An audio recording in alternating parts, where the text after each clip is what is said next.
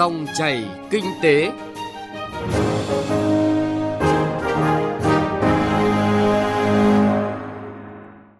quý vị và các bạn, với quy mô dân số gần một trăm triệu, thị trường trong nước có tiềm năng lớn để đẩy mạnh tiêu thụ hàng nông sản, nhất là các sản phẩm chủ lực như là nhãn, vải, chuối.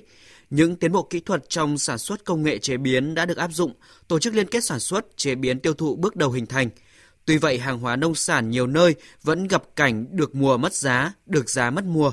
Nguyên nhân chủ yếu là liên kết chuỗi còn yếu kém, sản xuất manh mún, nhỏ lẻ, chất lượng sản phẩm không đồng đều. Dòng chảy kinh tế hôm nay có chủ đề chung tay kết nối tiêu thụ nông sản chủ lực với sự tham gia bàn luận của khách mời là tiến sĩ Trịnh Thị Thanh Thủy, nghiên cứu viên cao cấp, nguyên Phó Viện trưởng Viện Nghiên cứu Chiến lược Chính sách Công thương, Bộ Công thương.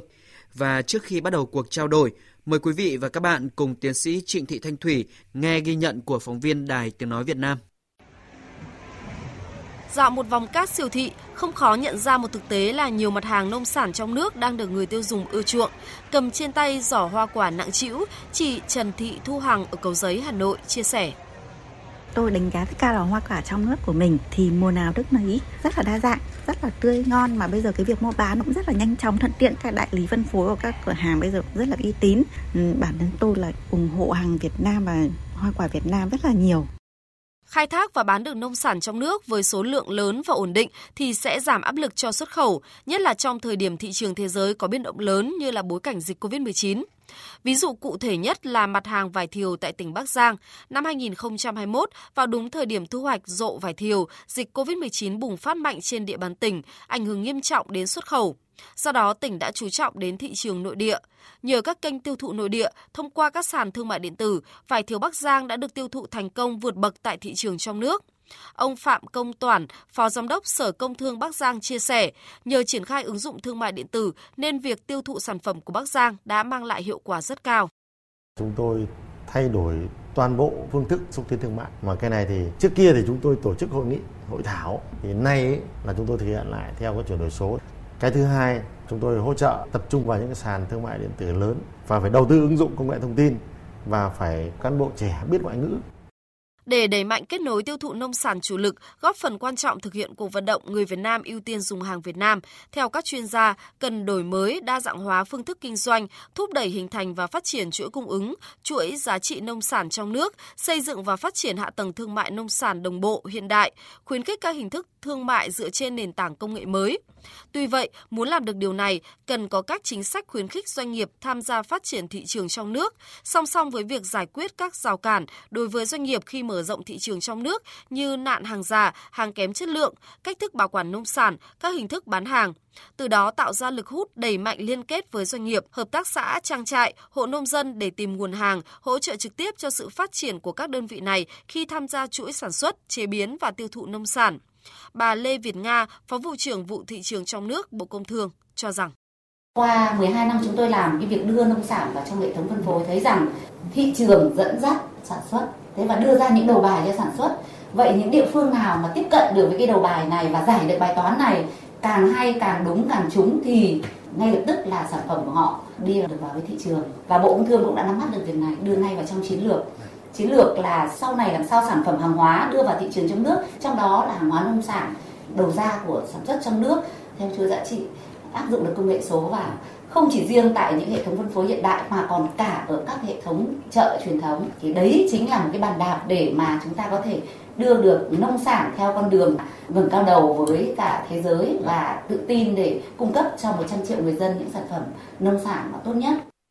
Thưa bà Trịnh Thị Thanh Thủy, như phóng sự mà chúng ta vừa nghe cũng như là những quan sát thực tế thì bà có nhìn nhận như thế nào về việc thúc đẩy tiêu thụ nông sản tại thị trường trong nước trong thời gian vừa qua?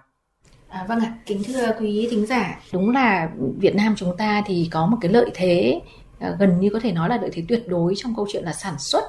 à, nông sản, và nhất là những cái sản phẩm mà mang tính đặc thù của vùng miền, vì là nó cũng nhờ vào cái lợi thế về thổ nhưỡng, về khí hậu, cho nên là nó đem đến cho chúng ta một cái nền nông nghiệp với những cái sản phẩm rất là phong phú mà không phải là nước nào cũng có được. Thế thì trong cái thời gian qua thì sản xuất về nông sản của chúng ta, đặc biệt là sau cái đại dịch Covid thì cũng tiếp tục được phát triển và tăng trưởng theo một cái hướng sản xuất sạch hơn, sản xuất xanh hơn. thì chúng ta thấy là có một cái sự chuyển biến áp dụng khoa học công nghệ cũng như là tổ chức liên kết trong sản xuất và tiêu thụ, cho nên là nông nghiệp của chúng ta từ cái gọi là sản xuất nông nghiệp đã chuyển dần sang kinh tế nông nghiệp, có nghĩa là phát triển theo hướng của thị trường. Bà con nông dân sản xuất ra những cái sản phẩm nông sản đáp ứng được yêu cầu và các cái nhu cầu của thị trường. Dạ. Bởi vậy cho nên là tiêu thụ nông sản trong thời gian qua có nhiều khởi sắc. Một mặt là nhờ có câu chuyện là sản xuất theo cách thức mới, một cái phương thức mới áp dụng khoa học công nghệ, chăm sóc, bảo quản, thu hoạch, đem đến cái sản phẩm nó ngon hơn, nó xanh hơn, nó sạch hơn. Thế thì đồng thời với đó là có một cái sự liên kết rất là chặt chẽ giữa các cái thương lái này, các cái doanh nghiệp thu mua này, và đặc biệt là bà con bây giờ rất là chủ động trong câu chuyện tiếp cận thị trường, tức là thậm chí là bà con vừa sản xuất ra nhưng mà lại vừa tự mình tự mình đem cái sản phẩm đấy để quảng bá và tiêu thụ trên cái nền tảng gọi là nền tảng số đấy. Thế bởi vậy cho nên là cái việc mà thúc đẩy nông sản trong cái giai đoạn vừa qua ở thị trường trong nước nó có nhiều bước chuyển rất là mạnh mẽ. À, bên cạnh đó thì cái việc thúc đẩy nông sản này, theo như mà cái quan sát của tôi thì tôi thấy là các bộ ngành này, đặc biệt là Bộ Công Thương kết hợp với cả Sở Công Thương rồi từ Ủy ban Nhân dân của các thành phố thì cũng đã tổ chức được những cái phiên để giới thiệu hàng nông sản. Mà gần đây nhất thì ta nhìn thấy rất là rõ là Sơn La này, rồi Lai Châu này đã kết hợp với Hải Phòng tổ chức quảng bá những cái sản phẩm nông sản của Sơn La, Lai Châu tại Hải Phòng, hay là ở các vùng miền thì đem hàng hóa đấy về Hà Nội để tiêu thụ ở tại các cái tuần lễ quảng bá những cái sản phẩm ô cốp hoặc là những cái sản phẩm nông sản chủ lực. Thế cho nên là cái việc tiêu thụ nông sản của bà con sản xuất ra bài bản hơn, hiệu quả hơn. Nhiều chính sách hỗ trợ đã được triển khai, song việc tiêu thụ nông sản vẫn còn gặp khó khăn. Thực tế thì nhiều nông sản đặc trưng vùng miền vẫn loay hoay tìm chỗ đứng trên thị trường. Theo bà Trịnh Thị Thanh Thủy, đâu là nguyên nhân của thực trạng này? Cái nguyên nhân của cái câu chuyện là bây giờ cứ loay hoay, nông sản vẫn loay hoay tìm cái chỗ đứng trên thị trường thì có rất là nhiều các nguyên nhân khác nhau. Và trước hết khi mà chúng ta nói đấy, thì cái chính sách của chúng ta cũng có rất là nhiều. Ở đây chúng ta thấy là cao nhất là định hướng chiến lược phát triển nông nghiệp. Đồng thời với nó thì Bộ Nông nghiệp Phát triển Nông thôn cũng vào cuộc mạnh mẽ trong cái việc là quy hoạch các cái vùng trồng, các cái vùng nguyên liệu để phù hợp đặc thù của địa phương, đặc thù với thổ nhưỡng, với điều kiện khí hậu thời tiết, với điều kiện kỹ thuật canh tác chăm sóc của bà con. Một mặt thì là cũng có các nhà khoa học, các viện nghiên cứu, chính quyền địa phương cũng giúp cho bà con là áp dụng các cái thành tựu khoa học công nghệ vào trong sản xuất nông sản và thu hoạch chế biến.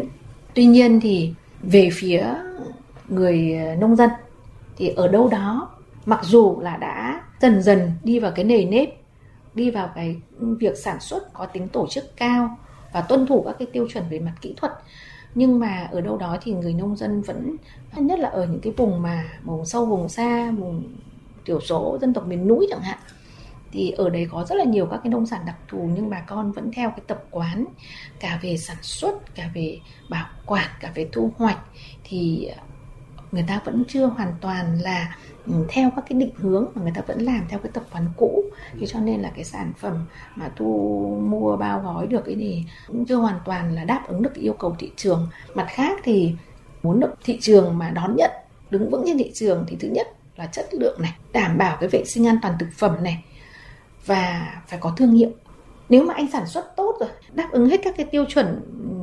rồi nhưng mà cái thông tin của cái sản phẩm đấy đến với người tiêu dùng nó chưa đầy đủ, hoặc là người tiêu dùng người ta chưa biết đến, thậm chí là có thể biết đến nhưng mà ta vẫn rất là nghi ngại, bởi vì người ta không hiểu là cái truy xuất nguồn gốc nó như thế nào, sản phẩm này sản xuất nó như thế nào. Nếu như mà cái sản phẩm nông sản đó mà được đưa vào sản xuất ở các cái vùng mà được chứng nhận vùng trồng, khi mà đạt được chứng nhận vùng trồng thì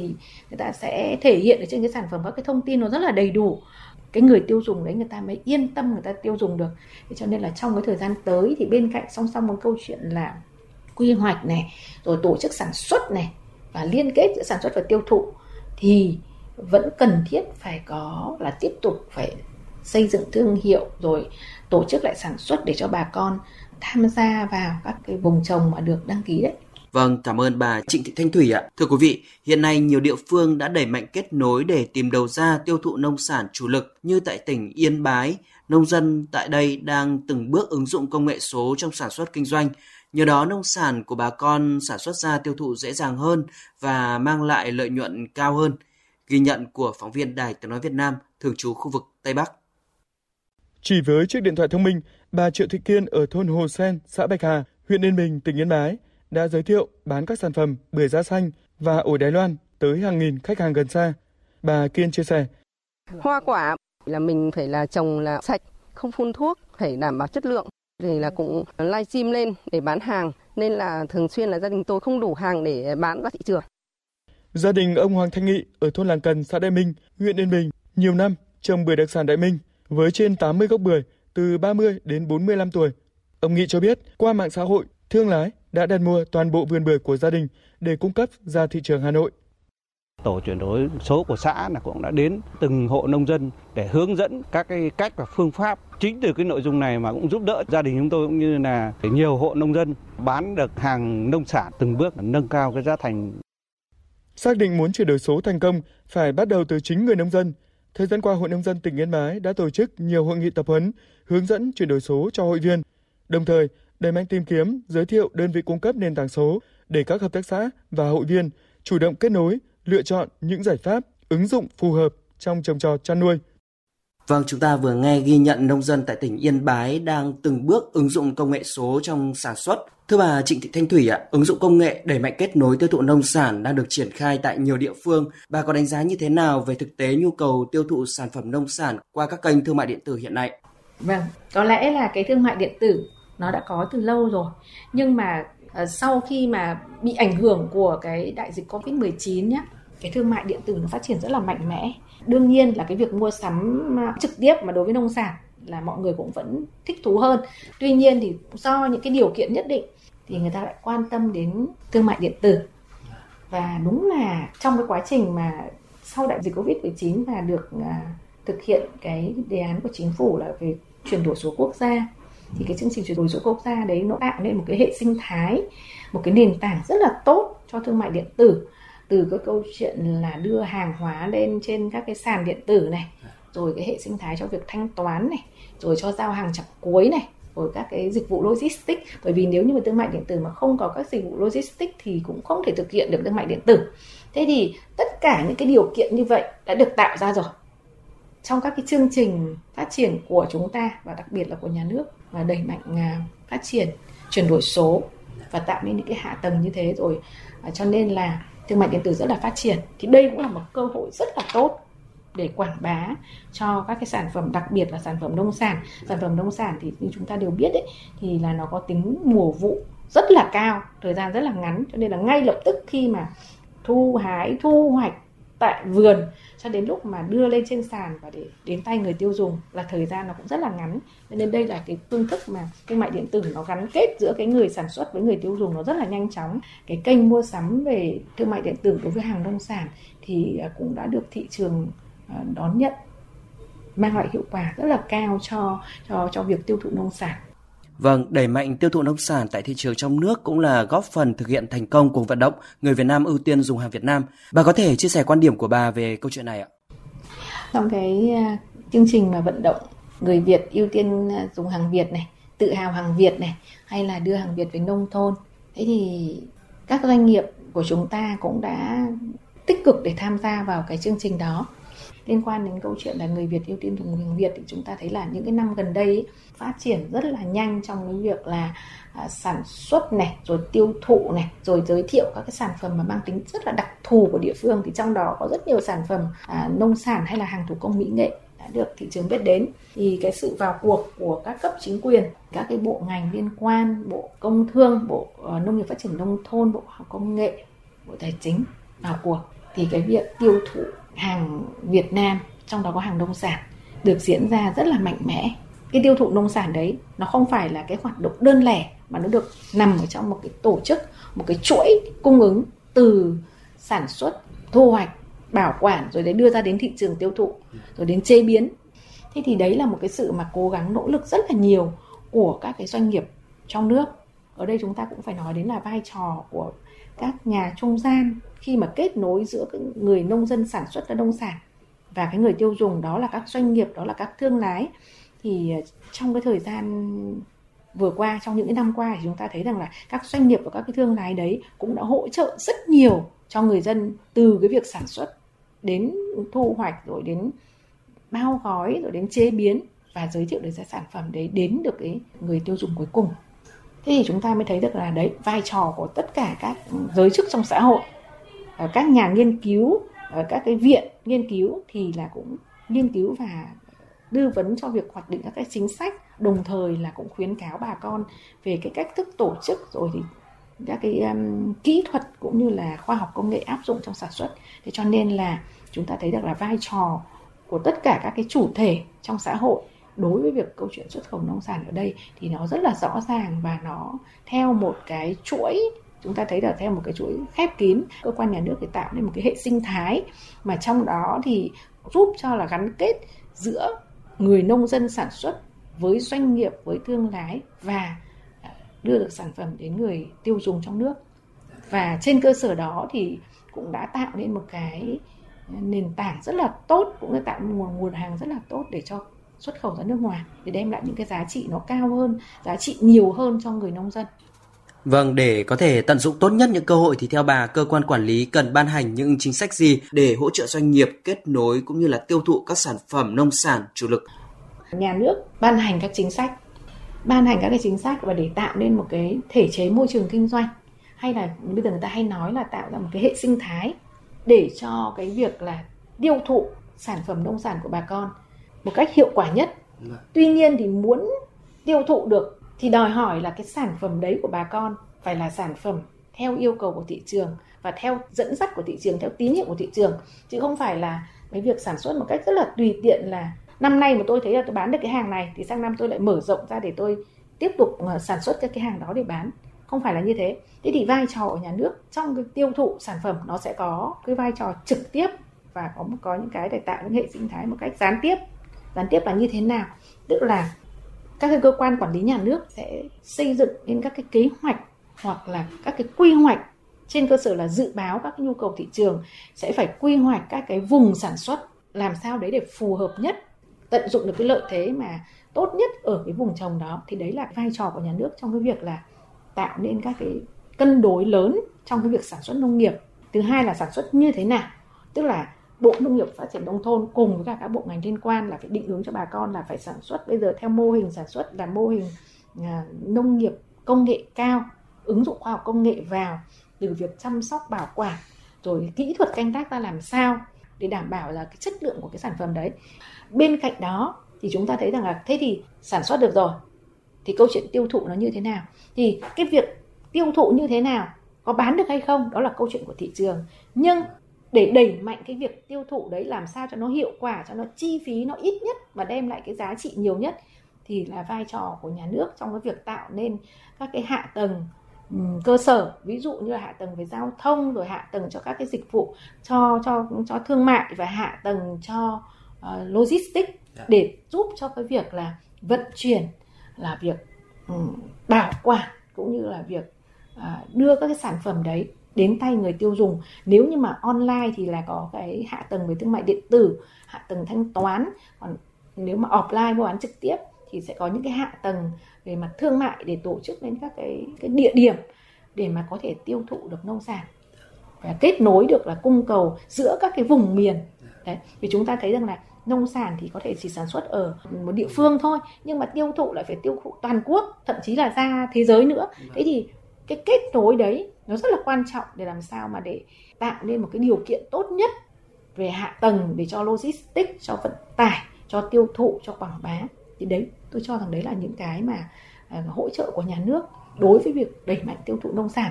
Thế thì uh, các cái chính sách đã có hay không?